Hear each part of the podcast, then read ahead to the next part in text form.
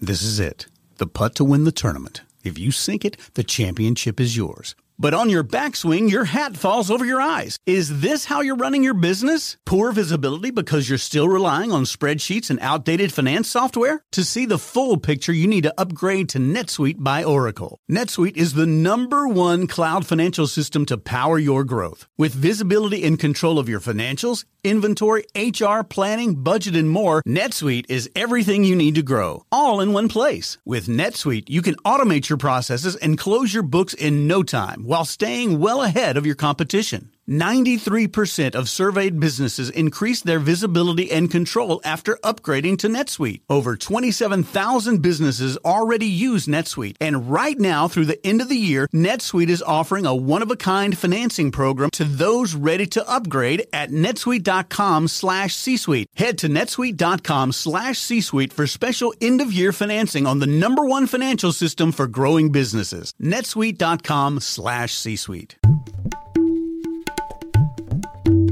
Welcome back to Simplify Your Small Business. David Wolf here, as always, with Melanie Rembrandt. Melanie, good morning. Hi, David. How are you today? Doing well, as always. I should uh, usually I'm I'm doing pretty well, and uh, today is another day that I'm doing well. So happy to be here with you. For those of you joining us, we're here to simplify your small business in an unbelievable number of ways. As always, today is no exception. We have an expert to talk to us about how we can simplify and improve our marketing processes.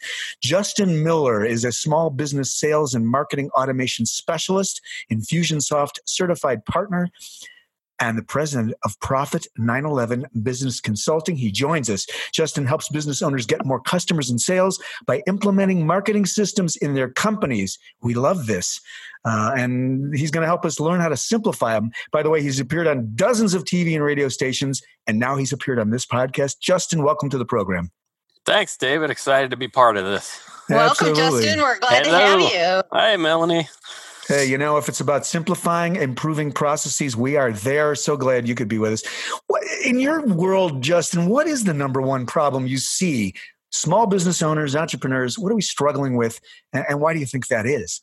So, the number one thing I see with the people I deal with, so we're not talking brand new business, but established businesses, they have more unconverted leads than they do customers. Hmm. Meaning, boy, if all those people that had said they were interested actually had purchased our product or services, we'd be in a completely different place right now. So that leads into well, how do you fix that problem? Well, of course. So, Melanie, she dives right in. Here Right, hey, is. I want, The I want the in meat and bones here. well, well, that would infer that at some point we dropped the ball, right? Uh, we Right. we gave up at some point and we let them go about their merry little way. Yeah. And most business owners, myself included, err on the side of uh, letting go way too early. So w- we fail to understand that our prospects are busy.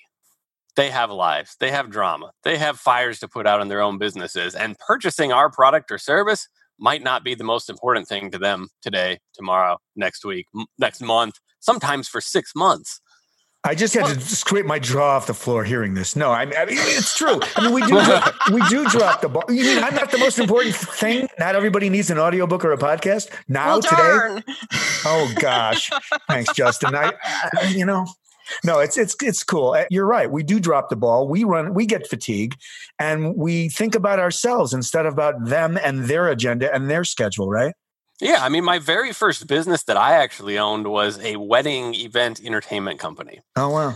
So this was an, an interesting example and proves the point Mhm. because we would have brides were our clients, you know, newly engaged females, Yeah. and they would go on like an information hunt right away. They start thinking wedding, they start researching everything wedding, right?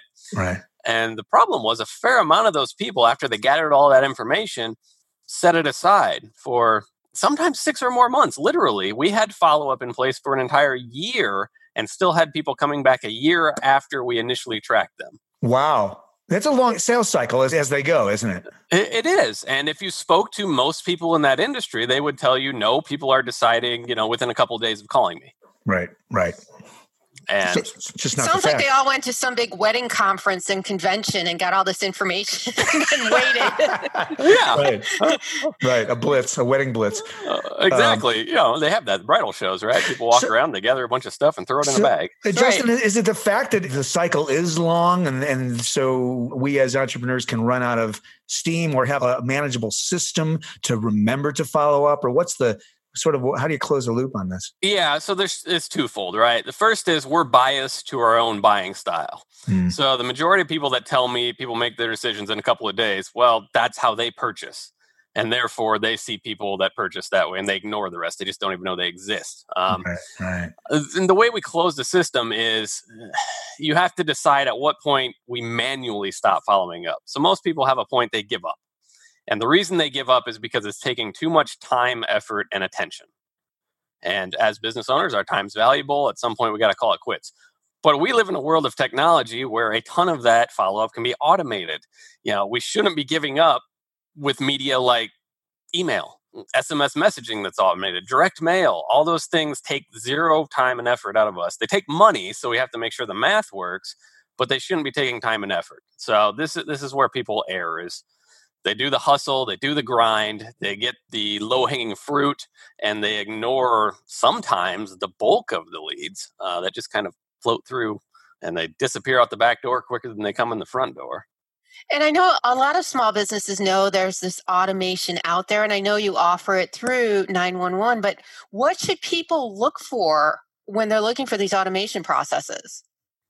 So we need processes that are conditional, meaning everyone doesn't fit the same mold, and the follow up is based upon what actions they take.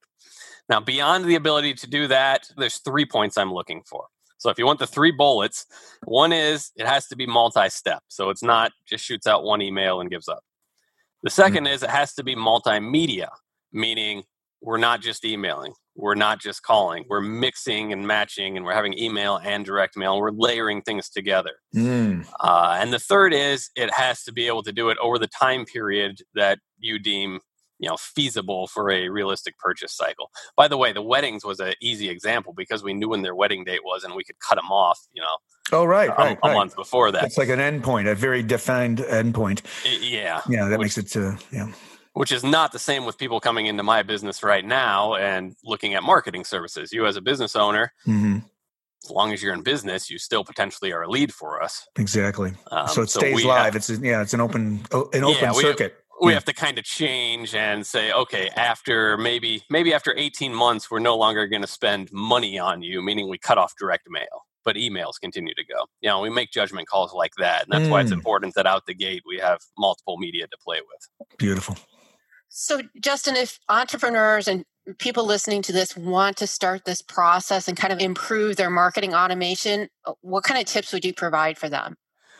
they need to think about their strategy first. So most people that go down this wormhole are amazed and astounded by the technology and the shiny objects. And this is the problem. There are Yeah. plenty of platforms to choose from there's new players in the software game by the day. So Mhm. they really need to sit down with you know paper and pencil. You know when we meet with clients we literally we don't for a whole day we aren't on computers. We are on post-it notes and markers and putting stuff on a wall. And that's where i think they should start is kind of mapping out what they want. And then they should go and hunt down software that matches or find someone like me that specializes in that and we can help Mhm. match them to something close. But a lot of options so i don't recommend they go hunting first i, I recommend they deal with strategy first Right. And I love that that it's old school post-its and actually taking time to think about what you want to do as opposed to just jumping in and buying some kind of technology. Yeah, yeah. A lot of people have a lot of software products they've never uh, they've never uh, opened and learned to use. Nope. Our best tool in our 2,000 square foot office here is a blank wall in our conference room. I love that. Yeah, the blank piece of paper to, to get started. You, of course, can talk to them about strategy, help contextualize a lot of what technology is available, what it can do into a broader strategy, an overarching strategy with the expertise that you have, right, Justin? So that's good yeah, stuff. and the, and the rules and the technology changes every week too. So if you're trying to yeah. keep up with that, you know that's full time business all your own, full time job. So we can help you establish whether or not this is something to do in house. Something to train your assistant on, or something to outsource, and we can help you figure out what makes you know more financial sense for where you're at. Love it, Justin. You are the uh, founder of Profit 911 Business Consulting. For more information about everything Justin does for small business, profit911.biz is the website. Melanie, any final words from your side? Justin, this is great information. Any other last minute tips you'd like to provide our audience? Yeah, so the hot thing right now, if you're not using it, you need to be using text messaging. There's a lot of ways to do it, but any of them are better than nothing. So if you're not incorporating it, figure out how to use text. I've heard, by the way, to that point, that text messaging, uh, the open rates tend to be a lot higher. Is that uh, concur with with what yeah, you uh, or the um, response? The last stat I heard was 95% opened within five minutes of sending. So yep, uh, unbelievable. Yep. It's a different rhythm. It's a different thing, isn't it, Justin? Yeah, yeah. And it's it's a power to be harnessed, and the rules are changing by the day on that as well. So it works works great now. Might not six months from now. Who knows? Yeah, right. The rules are changing. Justin Miller, Profit 911 Business Consulting. The website again, profit911.biz. Thanks for joining us on the program. Thanks a lot for having me, guys. Thanks, Justin. Have a great day, everyone. This podcast is a part of the C Suite Radio Network. For more top business podcasts, visit c-suiteradio.com.